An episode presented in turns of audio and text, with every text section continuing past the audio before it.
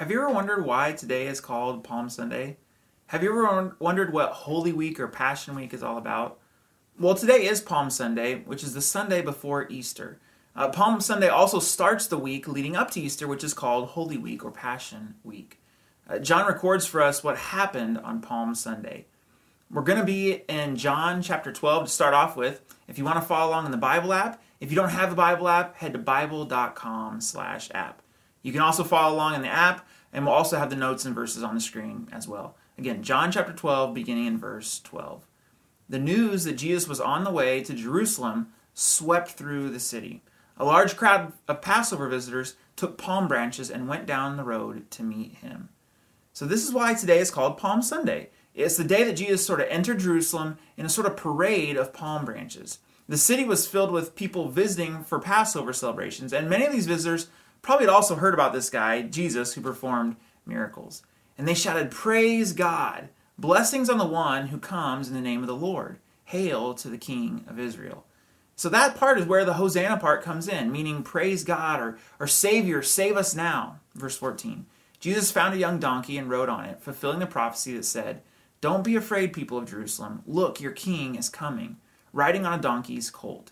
Many in the crowd had seen Jesus call Lazarus from the tomb, raising him from the dead, and they were telling others about it. That was the reason so many went out to meet him, because they had heard about this miraculous sign. If you haven't been with us in this series, John records seven signs or miracles that point to Jesus being the Savior of the world. That John recorded them for us for a purpose, that we would believe in him too. Because those who saw the miracles in person believed he was the Savior. And the religious leaders, the Pharisees, even saw the people believing in Jesus, as we're going to see in the next verse, verse 19. Then the Pharisees said to each other, There's nothing we can do. Look, everyone has gone after him. Uh, another translation says it this way Look how the world has gone after him. That these Jewish leaders are, are looking out over the streets of Jerusalem filled with people, hearing the crowd acknowledge Jesus by shouting the word Hosanna, save us now. And yet, these same Jewish leaders were incredibly angry and frustrated seeing how the crowds were responding to Jesus. And at the same time, there's also this interesting contrast between how the crowds are treating Jesus on Palm Sunday compared to how they will treat him in a few days when they shout for him to be crucified. And one of the most powerful things that really sticks out to me about Palm Sunday is the fact that Jesus knew that he was going to be crucified in that city before the end of the week. And yet he walked into that very city. He didn't hesitate. He, didn't get dragged reluctant, reluctantly into the city where he would eventually have nails driven through his wrists and through his feet. He, he wasn't pushed to go in. He willingly walked in with a crowd that would eventually abandon him or, or turn on him. So, for people from all periods of history, this really should challenge us and challenge our definition of love and what strength actually looks like. But for our generation, this should challenge our definition of freedom. Freedom isn't something to, to cling to at all costs, even if someone or something might be trying to take it away from you. Freedom is the ability to hold your life loosely. Freedom is the willingness to give your life, your rights, your everything for someone else, including your enemies. Freedom isn't about holding on to our rights to gather on Sundays however we want, even in a pandemic. Freedom isn't about preserving our right to choose to wear a mask or not to wear a mask. Freedom is about giving up our right to choose to wear a mask for the sake of those around us. That Jesus would demonstrate this type of freedom on Palm Sunday, willingly walking into the city where he was going to be crucified. Now, granted, this isn't easy, and there are probably more times than I would like to admit where I didn't use my freedom in a way that would reflect Jesus. But Jesus demonstrated many things. But Jesus is also a demonstration of strength and sacrifice. Jesus knew what the week ahead of him involved, and he willingly walked into it because of his love for you and for me. Andy Stanley says Jesus did not cling to his life, it was his intention to give, uh, is his intention all along to give his life away. And as Jesus walked into Jerusalem, the Jewish temple leaders saw that all the people were shouting Hosanna to Jesus, uh, basically proclaiming, Here comes our King, here comes our Savior, save us now. But these Jewish leaders did not believe Jesus was the Messiah coming to save them. They thought Jesus was some sort of impostor, so they were trying to stop him. They knew that the only way that they could deal with Jesus was to separate him from the crowds because the crowds protected Jesus. uh, partially because of the vast number of people around Jesus, but also literally because the crowds loved Jesus because he healed their sick. He, he fed them and he gave them attention. And so the crowds would not let the Jewish leaders arrest Jesus. And so these Jewish leaders were, were trying to sort of separate him from the crowds so they could deal with his disruptive, revolutionary behavior by executing him. So let's jump ahead a few days. So it's now Thursday. Uh, Jesus and his followers are celebrating a special meal together, the Passover meal. Uh, this is also referred to as the Last Supper because it would be Jesus' Last Supper or the Last Dinner for those of us in California. But this meal and celebration were really the whole reason that the, all the crowds were in Jerusalem when Jesus came into the city in the first place. And John tells us that so much would happen during this meal that Jesus would have. John chapter 13, verse 1. Before the Passover celebration, Jesus knew that his hour had come to leave this world and to return to his Father. He had loved his disciples during his ministry on earth, and now he loved them to the very end. It was time for supper, and the devil had already prompted Judas, son of Simon Iscariot, to betray Jesus. Jesus knew that the Father had given him authority over everything, and that he had come from God and would return to God. So he got up from the table and took off his robe, wrapped a towel around his waist, and poured water into a basin. Then he began to wash the disciples' feet, drying them with the towel he had around him. Verse 12. After washing their feet, he put on his robe again and sat down and asked, Do you understand what I was doing? You call me teacher and Lord, and you are right, because that's what I am. And since I, your Lord and teacher, have washed your feet, you ought to wash each other's feet. I have given you an example to follow. Do as I have done to you. Jesus washes his disciples' feet, and it's sort of one of his last demonstrations of what his type of love would look like. And not only that, he really gives instructions for us, for the future followers of Jesus, to follow as well. So now it's time for the meal. And Jesus says he was very eager to eat this meal with them. And he indicates that this Passover meal is going to be different than other Passover meals that they've ever had before. So while they're eating this meal, Jesus, in Luke chapter 22, verse 19, took some bread and gave thanks to God for it. Then he broke it in pieces and gave it to his disciples, saying, This is my body, which is given for you. Now the disciples might have looked at each other saying, like, did he just say what I think he said? It sort of gets worse. This is my body, which is given for you. Do this in remembrance of me. Now, they could have said, like, Jesus, you don't have to tell us what we're doing this in remembrance of, because we've been eating this meal since we were kids. It was in remembrance of God coming to Egypt and rescuing his people out of Egypt, along with punishing Egypt and Pharaoh. Now, if you don't know this, this Passover meal was a special time for the Jewish people to remember that God had rescued them from slavery in Egypt and particularly when God protected them from death. That this meal was a yearly reminder and a celebration of what God had done for them. And Jesus said, That is all changing. That from now on, when you celebrate Passover, you will do this to remember me and what I am doing for you. Now, at this point, everyone should have just gotten up and left the room. This should have been over and ended right there. But this was part of the problem that Jesus also had with the Jewish leaders, that he would set himself up sort of equal to Moses over and over again. Now, Moses is one thing, but messing around with Passover, that's an even bigger deal. You, you can't just make Passover all about you, Jesus. But these disciples stay and they keep eating the meal. Verse 20. After supper, he took the cup, another cup of wine, and said, This cup is. Now, now, wait, Jesus, we know what this cup is for. It represents the blood that was shed by the animals and put on the door frames. Uh, death actually passed over our ancestors' homes who were following God's commands by putting that blood on the door frames. That this cup represents that blood. So we think you should just stick with that meaning. But basically, you need to understand that what Jesus is doing here is so extraordinarily disruptive. Verse 20 After supper, he took another cup of wine and said, This cup is the new covenant between God and his people, an agreement confirmed with my blood, which is poured out as a sacrifice for you. That Jesus is saying this cup has always represented an arrangement between God and his people. But from now on, this cup represents a brand new arrangement that begins tonight. This cup represents not just an arrangement between God and his nation, but between God and the nations. This cup represents not just an agreement or an arrangement between God and a, a group of people, but between God and all people. And in ancient times, there were kind of several different types of covenants. Uh, there was a covenant between two equal parties, sort of like a business contract. There was a covenant between a powerful side and a less powerful side who maybe didn't have a choice in the matter, maybe like a curfew for your kids.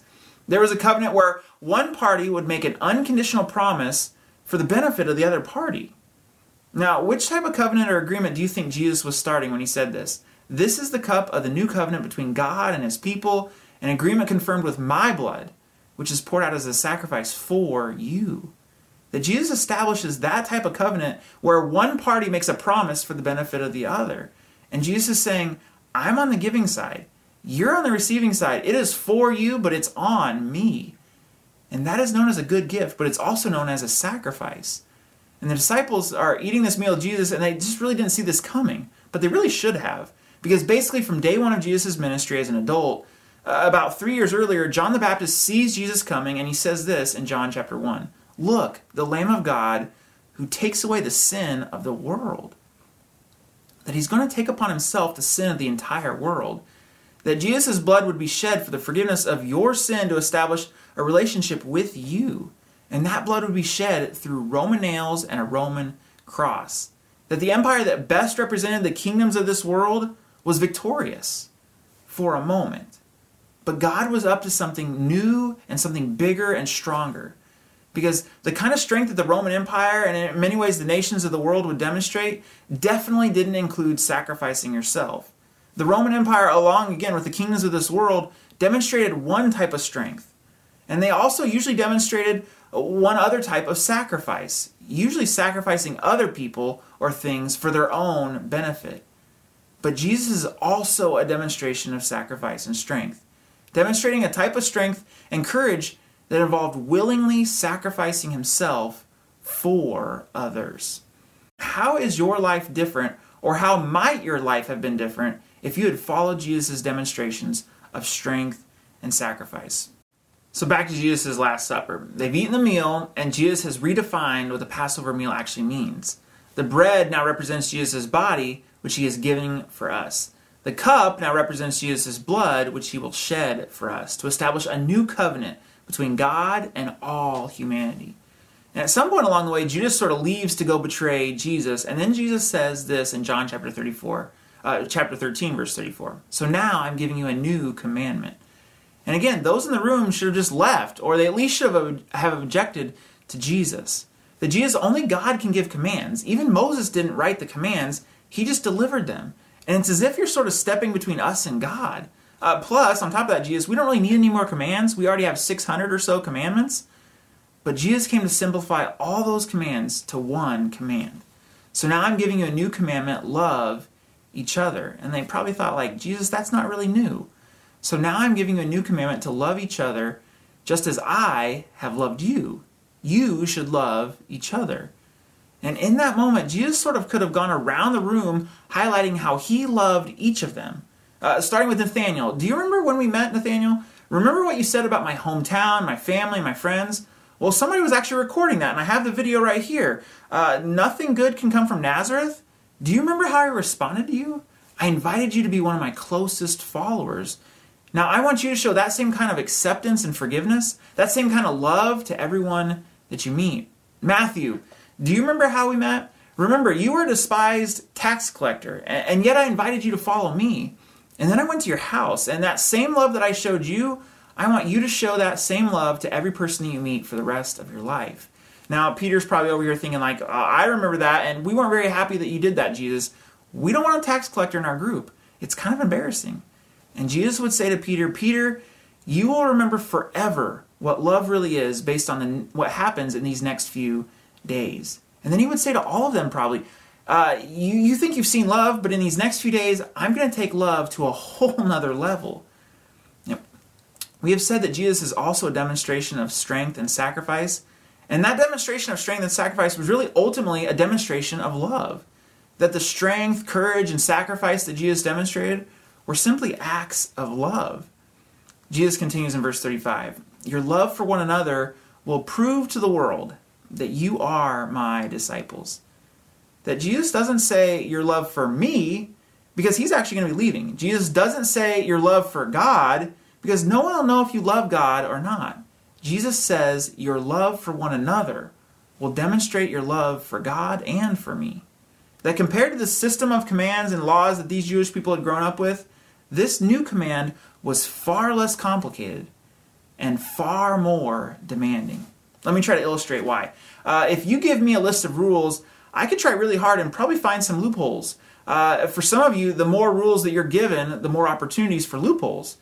But to some extent, this is really true for every one of us. That if you remember, or maybe you're in middle school or high school, you, you get this. If you're parenting a middle school or high schooler, you really get this. Well, mom, you didn't say exactly. Or, well, dad, you said to be home at 11, but you didn't say AM or PM. You didn't say this, or you didn't do that. Let's just kind of look at the fine print. And where there are rules, there are cracks. Now, don't tell anyone this, but if you give me a Bible, I can find a loophole for anything that you want to do. Uh, in fact, Jesus actually walked into a religious environment where the leaders were professional loophole finders and creators. But that hypocrisy drove people away from the very God who created them. And this new command from Jesus, it sort of closes all those loopholes. That I might not be sure what to believe or who to believe, but I'm almost, almost always sure of what love requires of me. And this new command is sort of a final blow to our ego, our selfishness, and our loopholes. This new command was the beginning of something new for you and something new for the whole world.